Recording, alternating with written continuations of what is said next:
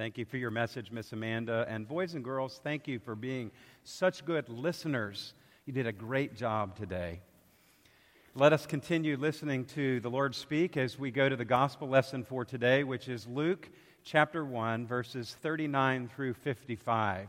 You'll hear Mary's song in these verses, known by the first word in the Latin, the Magnificat. Hear the word of the Lord. At that time, Mary got ready and hurried to a town in the hill country of Judea, where she entered Zechariah's home and greeted Elizabeth. When Elizabeth heard Mary's greeting, the baby leaped in her womb, and that baby would be John the Baptist. And Elizabeth was filled with the Holy Spirit. In a loud voice, she exclaimed, Blessed are you who, among women, and blessed is the child you will bear speaking of Jesus. But why am I so favored that the mother of my Lord should come to me? As soon as the sound of your greeting reached my ears, the baby in my womb leaped for joy. Blessed is she who has believed that the Lord would fulfill his promises to her.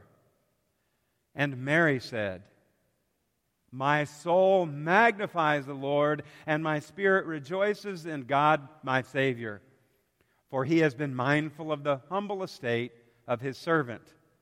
From now on, all generations will call me blessed. For the mighty one has done great things for me. Holy is his name.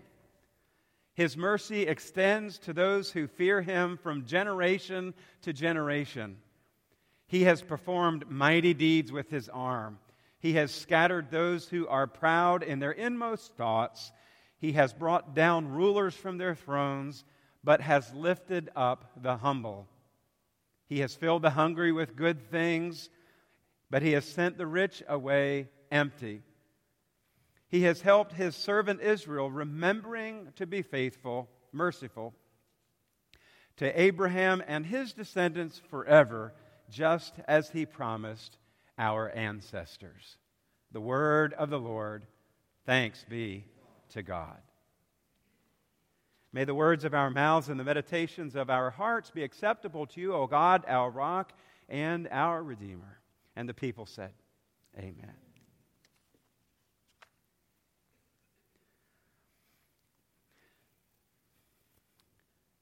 This summer, Amanda Lott, as you just heard in our children's message, our pastor of children and families, spent time individually with the children in her ministry. She would set up times to take them one on one to breakfast, to get to know them better and to talk and listen and also have spiritual conversations. One day, Amanda and Noah came back. Noah, are you in the room? There he is. Hey, Noah. Thanks for letting me share your story today. One day, Amanda had taken Noah to breakfast, and they came back, and Noah was waiting on his mom to come pick him up. And they happened to stop by my office and looking around at the things in the office. And there in the corner near my desk, I have a tall globe sitting in a globe stand. And Noah went over to the globe and started looking at it. And I walked over to it, and he was showing me the various explorers whose names were on the globe with the little ships that they sailed on. He was telling me who they were. He was naming the various oceans and seas on the globe. We spun the globe around. We picked the globe up and had fun with it. And then put it back in its container upside down. It came time for Noah to leave, and I looked over at the globe and I left it just like it was because I sensed that that upside down globe represents the mission that God has given me as a pastor to see that the gospel is proclaimed and that we turn the world upside down as the gospel intends for it to be. God is with us, transforming us from the inside out, transforming us to turn the world upside down. Right around that same time, after they had made the visit to my office, I was doing long range sermon planning. Our staff, we do uh, worship and sermon planning typically two quarters in advance. And, uh, and then at the end of August, I was focusing in more detail on the Advent scriptures. When I read the text for today, the fourth Sunday of Advent, Mary's song, and saw the content and the mandate of the gospel in the latter part of her message, the term reverse polarity came to mind. When I, I, I looked at the, the, the globe, I remembered that story. And for whatever reason, maybe it was back from my high school physics class or something I picked up along the way, the term reverse polarity came to mind. And I recorded that in my notes, my planning notes, as the sermon for t- title for today. By the way, that is a message that students, even though sometimes you have no idea why you're studying what you are studying now, there's a way that God will enable it to be put to use later on down the road. So study hard and keep after it. Reverse polarity is a geological term that explains the Earth's magnetic field when it is reversed. You can look it up. Magnetic north is south, and magnetic south is north. This has happened consistently throughout the millennia, and it is traced by the footprint left in the Earth's rock formations. The Earth still spins on its 23 and a half degree axis. The Earth still rotates once every 24 hours. It still revolves around the sun once every 365 point some odd days. The four seasons still occur, but every so often, some say less than others, I'm going to say four to 10,000 years, the Earth's dynamo, the powerful molten iron core that causes us to have this great magnetic protection shield around us will pause. It's sort of like it takes a Sabbath and then it reverses direction. And compasses that normally would point north will point south, and those pointing south pointing north. And then over another of season of years, it will reverse itself yet again. We may not know that that would happen unless we looked at our compass Maybe migrating birds, hummingbirds, and butterflies might pick up on that too. But the point is, we are called to turn the world upside down. The upside down globe is a daily reminder for me to see the world different and to think outside of the box, to live into the gospel mandate that is different than the way that the world lives. I believe Christmas is like that. It's about seeing things differently breaking traditional images, getting outside the box. Mary's visit to Elizabeth isn't just a meeting between two women who are pregnant. It's the introduction of a Messiah named Jesus to a prophet named John. Think about the kick of an unborn child. It's not simply a sign here of fetal vitality, it's the leg kick of John the Baptist jumping for joy. Mary's unplanned pregnancy isn't a problem for her, really. It's a reason to rejoice in the great things God is doing. And the child that Mary is carrying, he'll be a mighty king, but not a traditional one. He would turn it upside down. He will be the Messiah God uses to bring down the powerful from their thrones and lift up the lowly. The Christmas story shatters our expectations and pushes us outside the box especially the very delicately and intricately decorated holiday box. It blows away our understandings of things that usually happen when two women get together for a conversation to support one another. It helps us see things differently, to see a hug between Mary and Elizabeth as a meeting between John and Jesus, a kick in the belly as a fist bump of recognition, a song of praise as a celebration of God's ability to turn the world upside down. Maybe, maybe it's more than seeing outside the box. Maybe it's getting beyond the box altogether. Maybe it's breaking through the institutional mentality of keeping things the same just because it's safer and more comfortable for us. The word that one writer uses here is iconoclastic. Icon meaning a symbol or an image, and class, class, iconoclast means to break down images. It can be negative when, in the early years of the church, many would try to uh, break down images that they thought were worshiped falsely.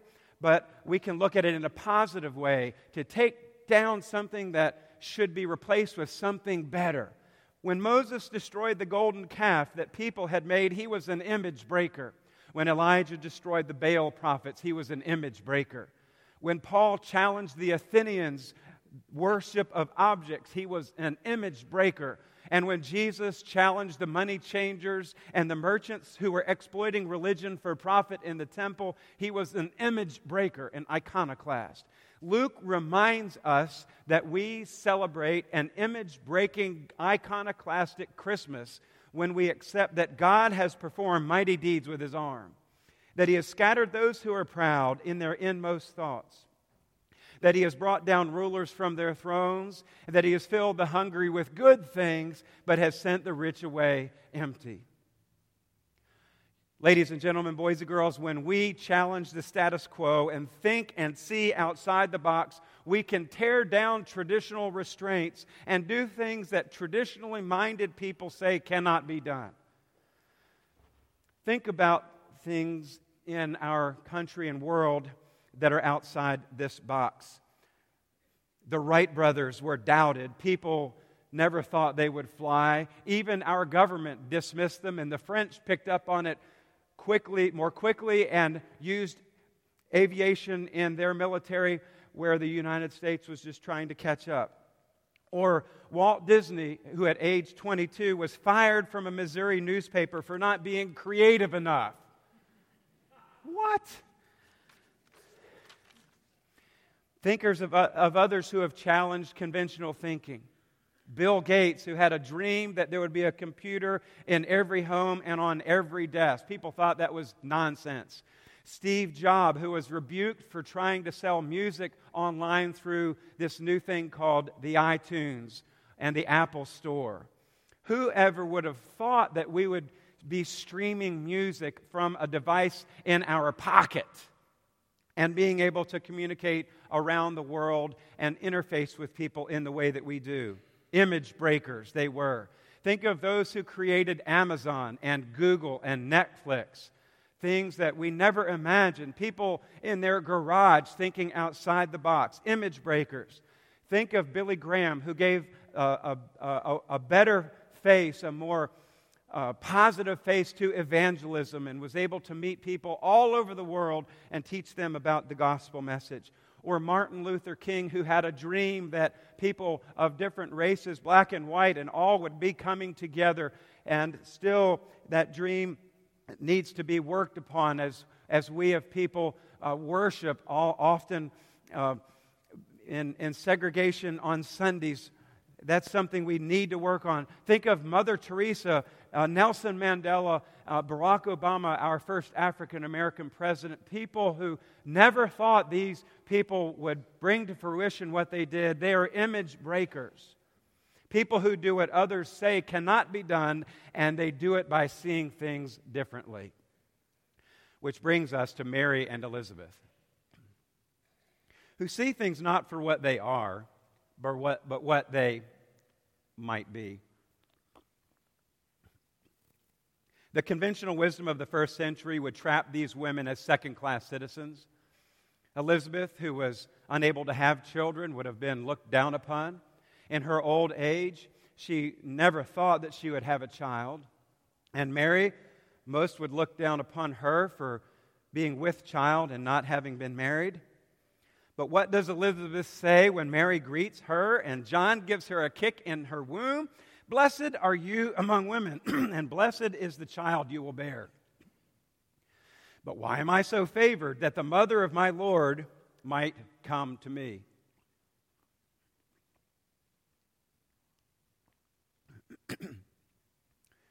With the help of the Holy Spirit, Elizabeth sees that God is breaking tradition and doing things differently by sending the Lord Jesus into the world through a young girl named Mary. And then there's Mary, who, because of her simple knowledge of biology, is a total image breaker when she believes in this angel's word about having a baby without a human father. that takes some thinking or faith that's beyond the conventional. In our text, Mary responds with reverse polarity. Breaking into song, she be- proclaims, My soul glorifies the Lord. My spirit rejoices in God, my Savior, for he has been mindful of the humble state of his servant. She praises God for looking with favor upon her, although she has done nothing to earn or receive God's attention. And that same gift is available for you and me today. There's nothing that you and I have done or, or uh, worked on uh, to earn God's favor. The gift of Jesus is a pure gift to us. All we have to do, like Mary, is to receive it and put our trust in God as God works through our lives. The passage continues His mercy is for those who fear Him from generation to generation. She sings, does Mary, and she points to the ways in which God would turn the world upside down, scattering the proud, bringing down the powerful, lifting up the lowly, and feeding the hungry reminiscent of the Beatitudes of Jesus' Sermon on the Mount. She knows that God isn't trapped by traditional ideas or institutions, and that God would show favor to those who respect Him, not to those who have the most earthly power or the most possessions. That, I believe, is an image breaker for sure. Back in the first century, it was assumed that material wealth was a sign of God's favor, while poverty was a sign of God's displeasure. And if we're honest, we do the same thing today. We practice in our culture prosperity theology or simply pass judgment on people who ask us for handouts. but Mary questions this, saying that God's mercy is for those who fear him, not for those who have the biggest bank accounts. Mary's song also grounds this reality in the promises that God made to her ancestors long ago. In verse 54 and following, He has helped His servant Israel, remembering to be merciful to Abraham and his descendants forever, just as He promised our ancestors. So the question is this could it mean for us that we are to turn the world upside down this Christmas? What does that mean? Let us think about it. Let's get creative and constructive, seeing things not uh, uh, for what they are, but what they might become.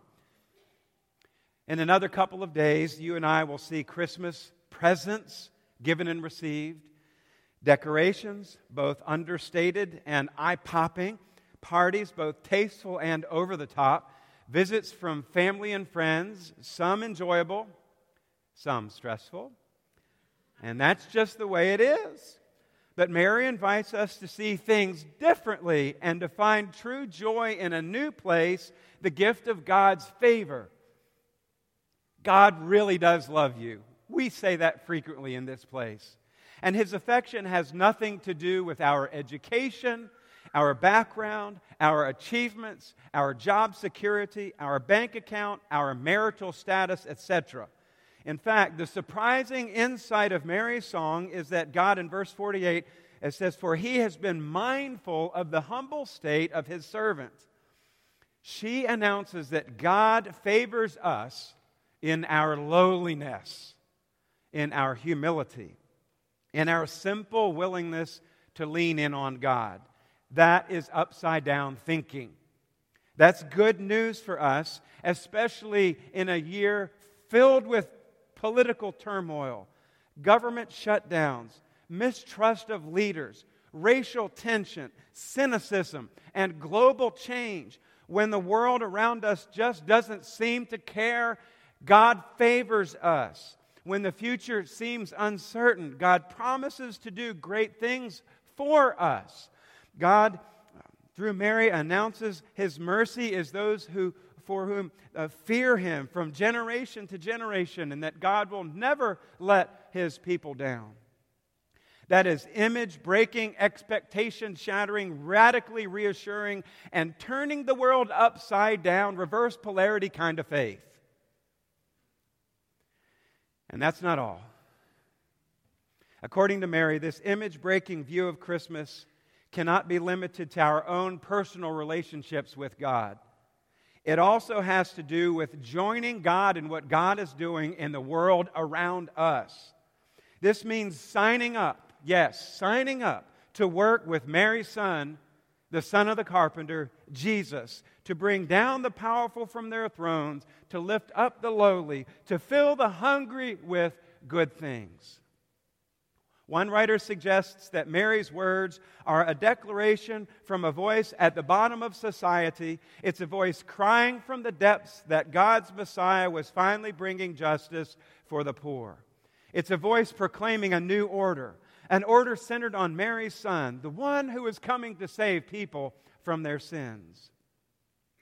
So, part of our Christmas image breaking has to involve taking our heads out of the holiday boxes and looking around.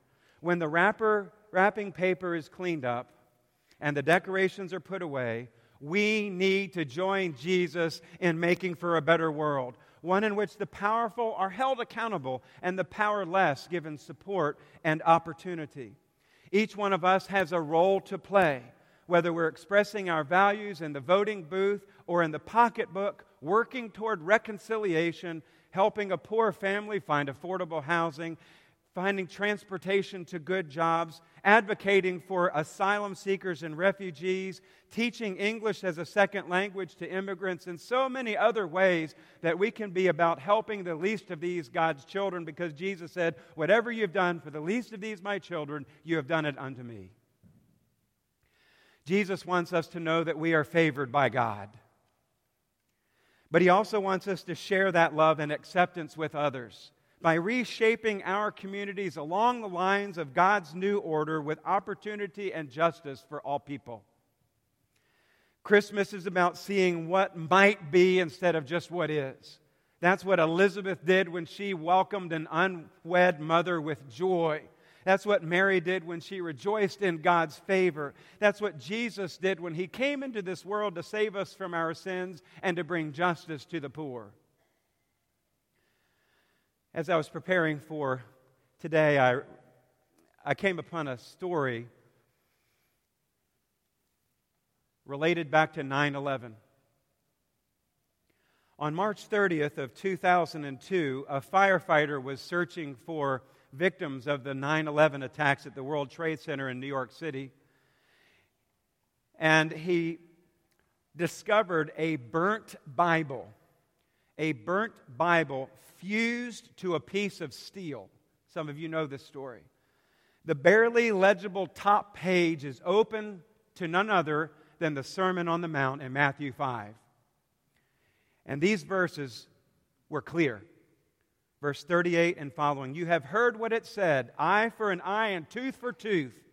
But I tell you, do not resist an evil person. If anyone slaps you on the right cheek, turn to them the other cheek also.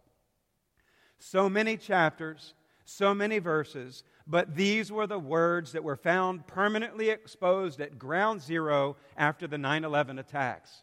The firefighter found, found the fragment under the Tully Road, which was a temporary truck route that was built over the remnants of the last tower. He called out to the photographer who was investigating with him, who was nearby, Joel Meyerowitz, who was the record keeper for Ground Zero. Meyerowitz is later quoted as saying, This shredded, burned, and rubble covered Bible came to me from the loving hands of a fireman who knew that I was the record keeper of Ground Zero.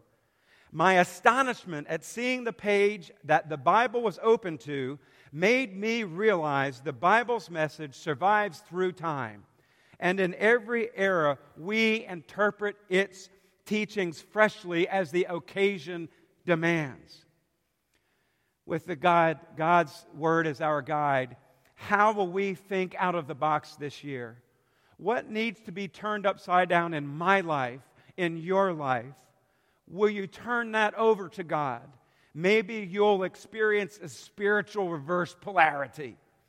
And will you and I be open to joining Jesus in his world changing, image breaking, people reconciling mission in this world? Let us pray.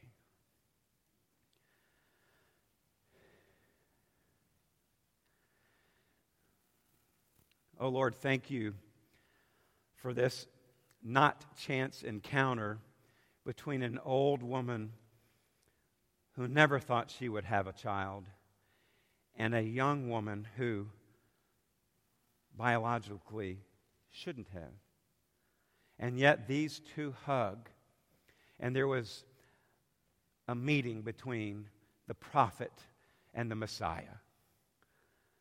And nothing has been the same since. Lord, as we celebrate Christmas, let us remember this story. And remember how we are called to be image breakers, to go out into this world and turn it upside down. That's the gospel mandate. It's wonderful to have gifts to exchange and trees to decorate and cookies to bake and songs to sing and services to attend and family to visit. But in the midst of that, let us remember the baby, the baby who was born to set us free. Help us to go forth and share that good news every time we have a chance, remembering that your word is faithful and that you are the same yesterday, today, and forever. In the name of Jesus, we pray. Amen.